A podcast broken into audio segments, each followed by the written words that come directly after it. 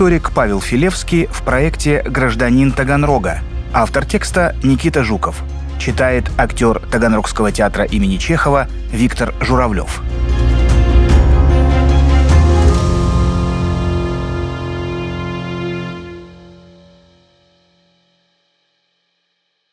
История города Таганрога по-прежнему занимает почетное место в библиотеке любого местного краеведа. И мы тоже для доброй половины очерков нашего проекта черпаем оттуда уникальные сведения. Написана эта книга была еще в девятнадцатом веке, к двухсотлетию города, потомственным дворянином, современником Чехова и его товарищем по гимназии Павлом Филевским. Павел Петрович по праву считается первым историком Таганрога. Половина его жизни прошла при царской власти, другая – при советской. Ему довелось пережить репрессии, войну и немецкую оккупацию, предательство коллег, смерть самых близких. Но до самого последнего дня Филевский оставался верен своему городу и продолжал писать его летопись.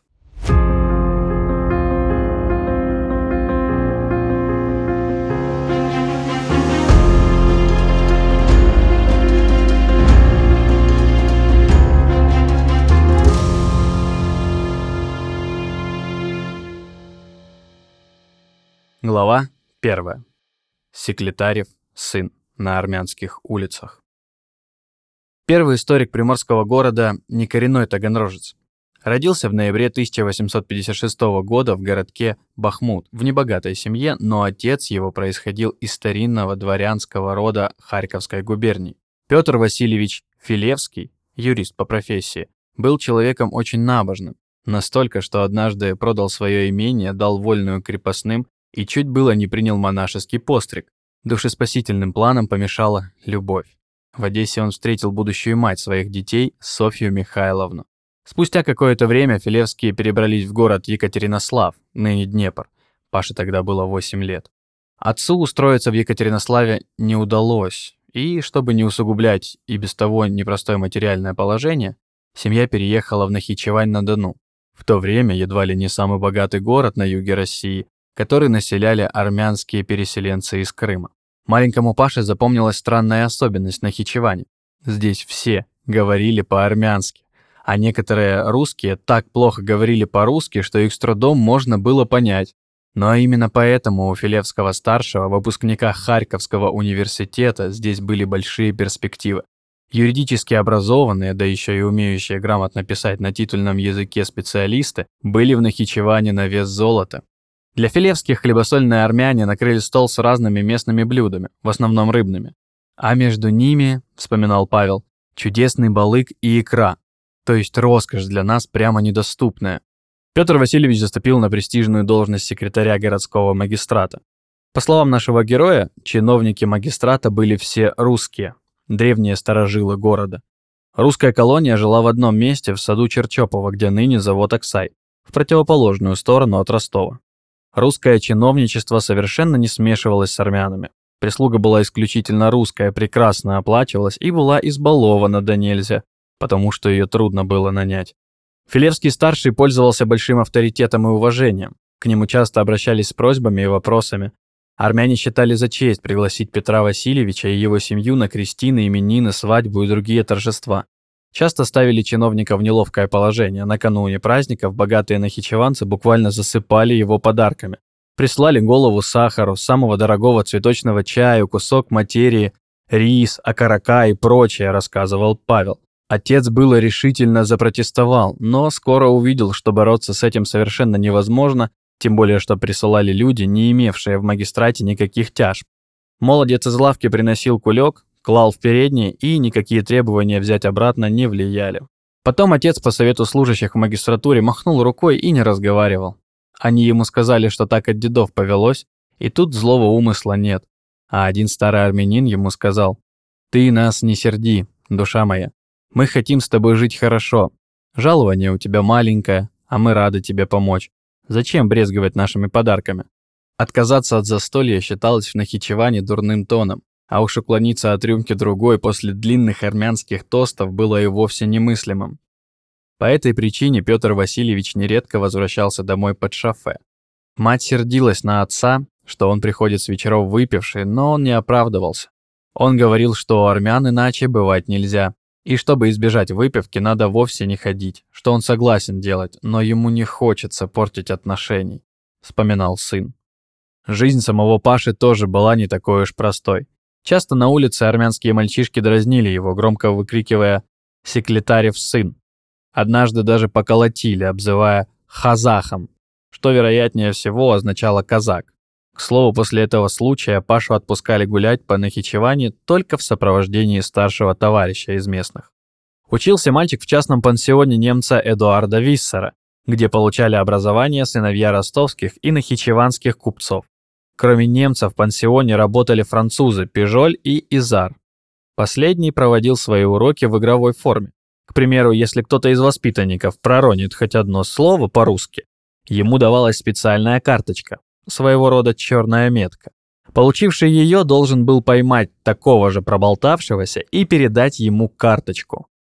У кого метка оставалась к обеду, тот ел отдельно от всех. Впрочем, часто желая повеликодушничать, кто-нибудь из мальчишек прятал полученную карту и объявлял «Разрешаю говорить по-русски». Такое особенное внимание к французскому языку объяснялось тем, что местные купцы стремились послать детей в Париж для получения там коммерческого образования. Между тем, в городах Российской империи стали вводить новую систему управления. Магистраты упразднили.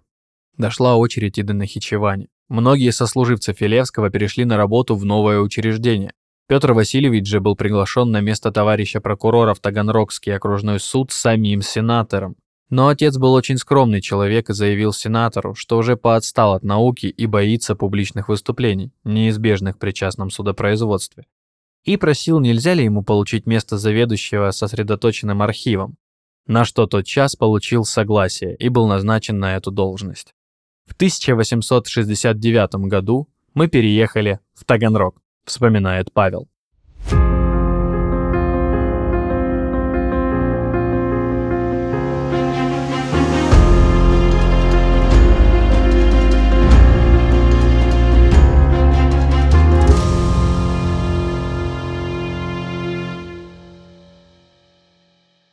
Глава вторая. Таганрог поет по-итальянски. В начале тысяча восемьсот семидесятых приморский город был очень развит и в торговых делах не уступал бурно растущему Ростову. Таганрог в своей юности Филевский описывал с особой гордостью. Основой городского богатства были экспортные конторы, отправлявшие за границу хлеб. Таганрогская пшеница считалась в Европе лучшей. Она шла на макаронные и галетные фабрики Сицилии и больше всего в Лондон. Многие из купцов, соблазняясь жизнью в Таганроге, оставались здесь и открывали пекарни, где выпекали прекрасный хлеб и бублики. Таганрог вовсе не походил на какое-то затхлое болото. Разные Аркадии, Ливадии, Сокольники, Яры никуда не годятся в сравнении с тем, что представлял городской сад в Таганроге, куда шел эксперт-миллионер и действительный статный советник, и почетная Матрона с пятью детьми и столькими же внуками. Действительно, городской сад с удовольствием посещали все таганрожцы, ведь здесь можно было бесплатно послушать артистов итальянской оперы, которые в летний сезон оставались в городе и составляли великолепный оркестр. Симфонического однообразия не было.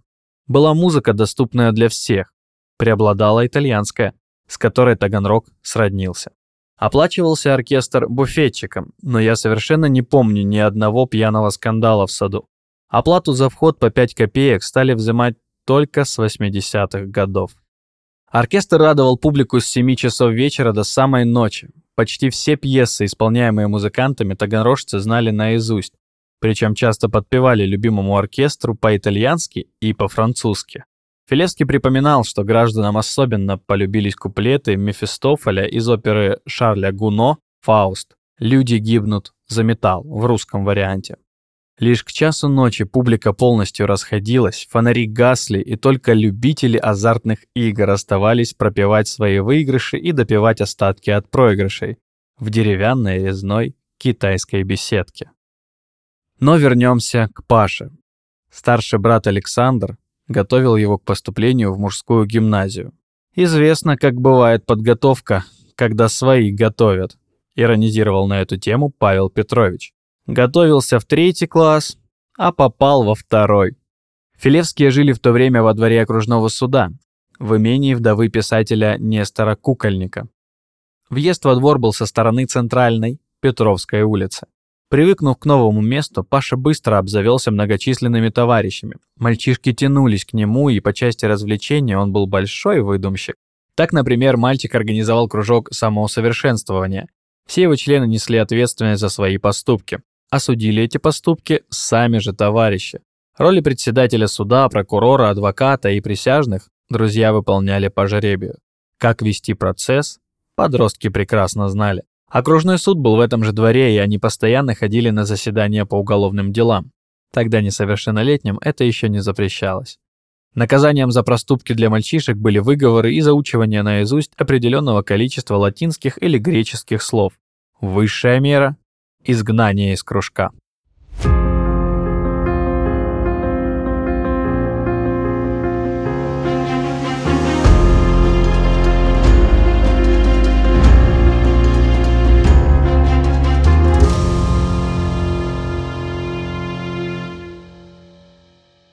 Глава третья. Пишите письма. Будут деньги? Шлите. Как уже было сказано, Павел учился в Таганрогской классической мужской гимназии в одно время с Антоном Чеховым. Последний был на два класса младше. Директором в это время был эстонец Эдмунд Рейтлинг. Известный педагог, человек строгий и требовательный. Но воспоминания Филевского о годах в гимназии по большей части светлы и приятны, в отличие от воспоминаний того же Чехова или еще одного знаменитого выпускника Владимира Багараза. Будущий революционер и ученый с товарищами даже взрывал квартиру ненавистного учителя древних языков Урбана. Вот одна из школьных историй Павла Петровича. Однажды старшеклассникам предстоял экзамен по тем самым древним языкам – греческому и латыни. Гимназистам давали для перевода большой отрывок из какого-нибудь классика. Каждого сажали за отдельную парту, а два преподавателя ходили между рядами и следили, чтобы никто не списывал. При этом, даже если бы захотели помочь, они не могли. На языковой экзамен надзирателям назначали математиков. «Мы все, восьмиклассники, собрались у меня на квартире поговорить, как помочь друг другу», – вспоминал Филевский. «Решили разместиться на экзаменах так, чтобы лучшие могли подбросить записку или шепнуть более слабому. Составили схему, где кому сидеть». Но всех нас смущал вопрос. А если нас рассадят, то все пропало? Решено было отправить переговорщика к классному наставнику, учителю немецкого языка Штейну, и просить его содействия. Большинство заговорщиков пришло в ужас. «Да вы с ума сошли! Он вас выгонит и вас не допустят до экзамена!» Но посол, возвратясь, передал такие слова учителя. «Спасибо за доверие. Попробую сделать все возможное, но за результаты не ручаюсь. Восемь лет мы были друзьями. Постараемся и расстаться такими». Штейн раскрыл журнал и, как бы думая, как посадить, начал указывать, кому где сесть. «После первых двух указаний мы радостно переглянулись», – рассказывал Павел Филевский. Эту схему рассадки он сохранил на память в своем архиве, а через годы догадался, что и строгий директор Рейтлингер, скорее всего, был в курсе аферы. По окончании гимназии Павел не получил ни золотой, ни серебряной медали, а лишь отметку об исключительной исправности.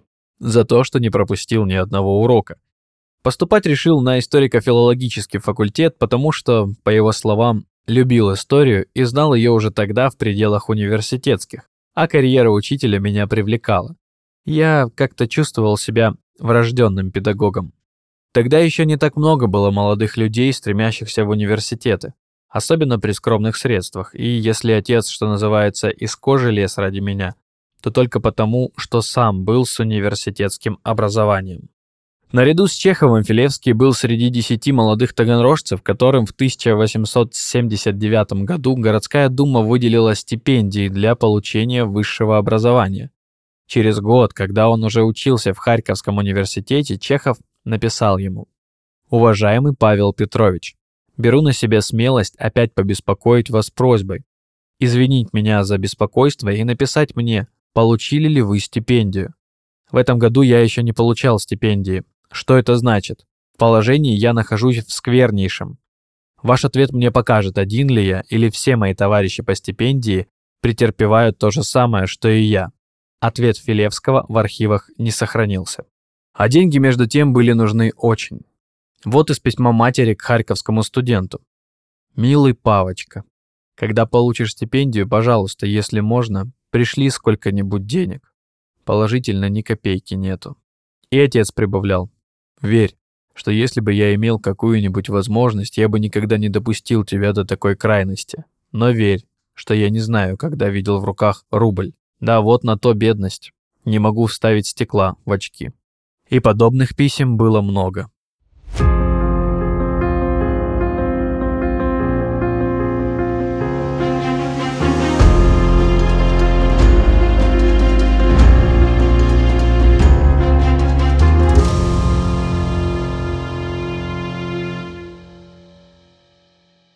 Глава четвёртая. О скифах и любви. Первое свое серьезное сочинение по истории о скифах Филевский написал в качестве диссертации на выпускном курсе, за что получил серебряную медаль. Выйдя из университета со степенью кандидата исторических наук, он, не раздумывая, вернулся в родной Таганрог, где получил место учителя в родной гимназии. Преподавал здесь историю и географию с тысяча восемьсот восемьдесят первого по конец десятилетия. Затем перешел в Мариинскую женскую гимназию, где учительствовал до тысяча девятьсот семнадцатого года. На кафедру поднимался без всяких пособий, даже без клочка бумаги излагал свои мысли доступным языком и не давал ученикам заскучать, постоянно вовлекая их в диалог. Однажды мне сказала одна девушка: когда ваш урок кончается и мы выходим из класса, мы не подтягиваемся и не злимся, а как будто были в гостях. Мне было так приятно, что я готов был ее расцеловать, рассказывал Филевский. Конечно, ученицы влюблялись в замечательного историка. Одна из них, Саша Домброва, ставшая под влиянием Филевского сельской учительницей, не выдержав, написала ему откровенно: «Теперь слушай, голубчик мой, мысленно переношусь через три года. Вижу тогда маленькую гостиную и в ней родной, тебя и твою Сашу. Много у них, что есть сказать друг другу за целый день, который они провели в трудах. Все зависит от вас. Хоть бы Господь помог решить этот трудный для нас вопрос. Ведь эдак можно целую жизнь искалечить. Ради Бога. Отвечайте скорее. Решайте окончательно». Павел Петрович оборвал эту переписку и общение. Он был женат и, говорят, счастливо на Вере Добровольской, дочери местного купца, владелица книжного магазина на улице Петровской.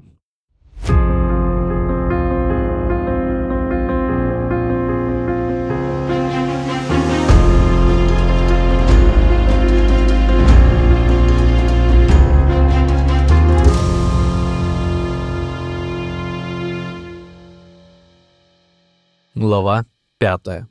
Какой же юбилей, если нет истории? Кроме преподавания, Филевский вел большую общественную работу, был председателем попечительского совета Мариинской гимназии, гласным городской думы, постоянным корреспондентом газеты «Южный край» и «Приазовский вестник». Но львиную долю времени он тратил на научную работу.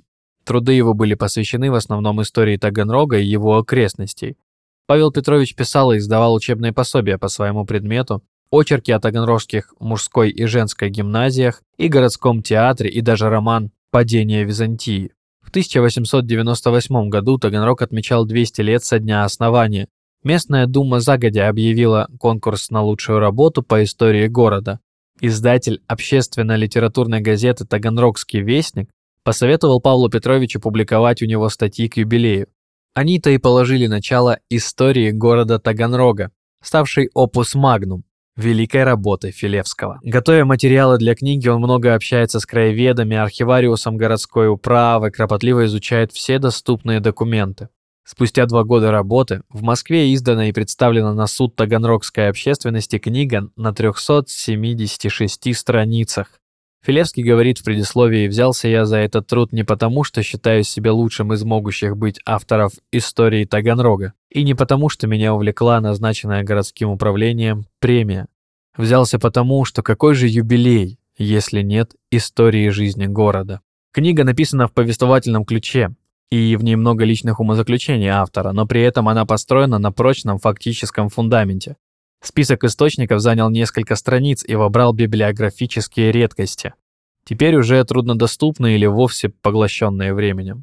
Филевский увлекательно описывает далекое прошлое Приазовского края, историю возникновения города, переселения греков в Таганрог, развитие торговли и управления. Много места уделяет пребыванию императора Александра Первого в городе, бомбардировке Таганрога англо-французской эскадрой в тысяча восемьсот пятьдесят пятом году. Впоследствии Павел Петрович неустанно собирал материал для продолжения книги.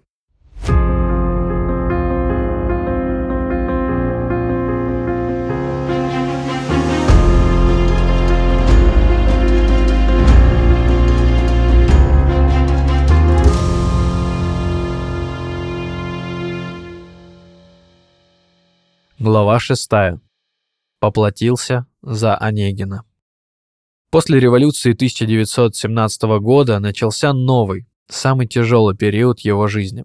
Мало того, что Филевский был не пролетарского происхождения, так еще и не скрывал своих монархических взглядов, оставаясь глубоко верующим человеком. Ему уже за шестьдесят. В таком возрасте сложно меняться, да и он не хочет подстраиваться под непонятный ему режим.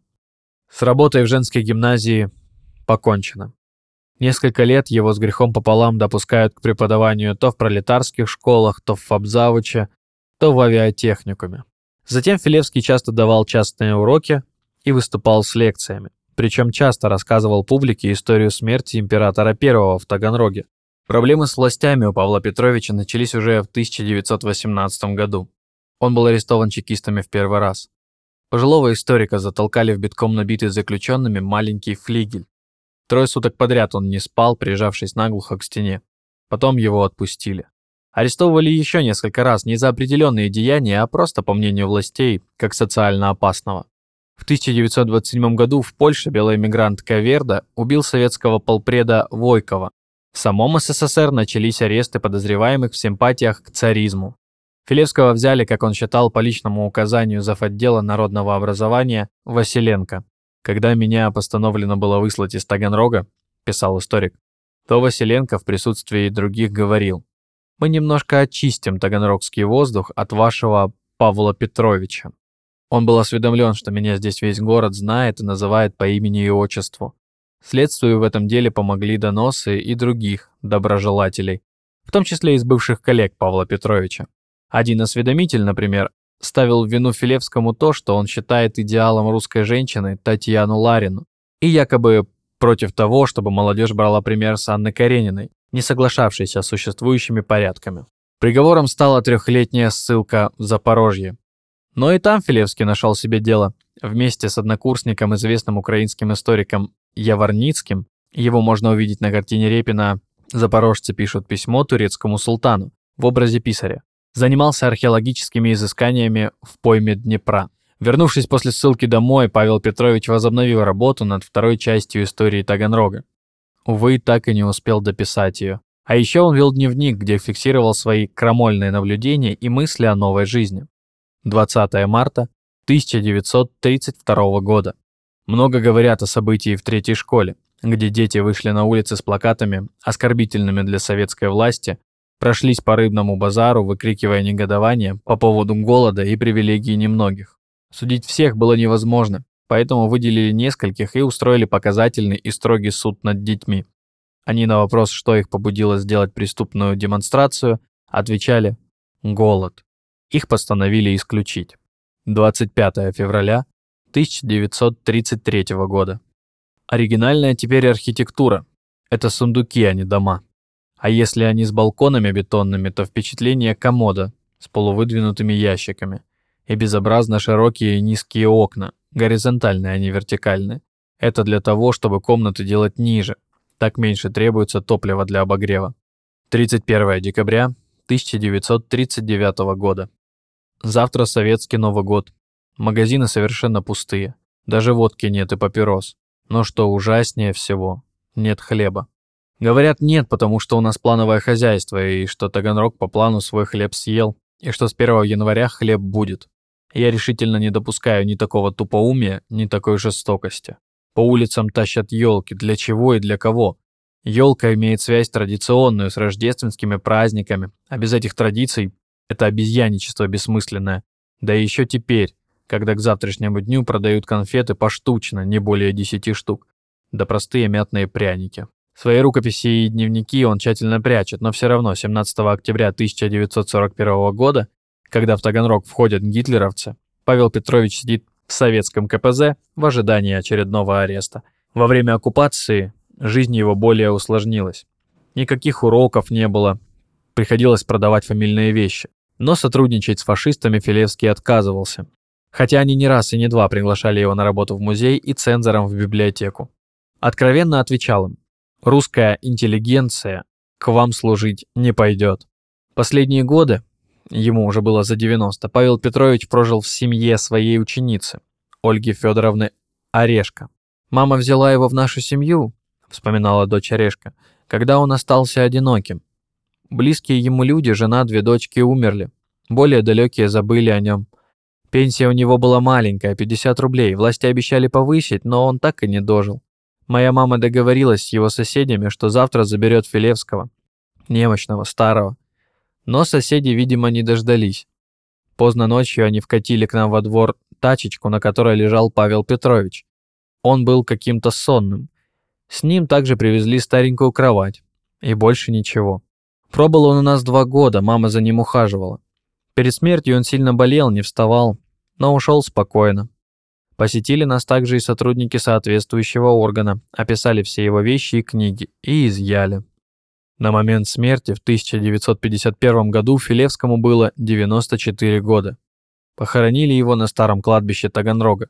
Скромно, но достойно. Как он и жил.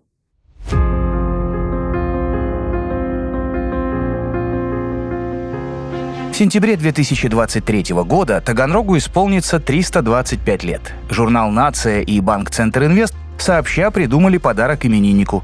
Мы расскажем истории двадцати пяти его уроженцев и жителей, которые прославили Таганрог не только в пределах России, но и за рубежом. Если вам понравился этот подкаст, подпишитесь на журнал «Нация» в соцсетях, чтобы услышать новые истории.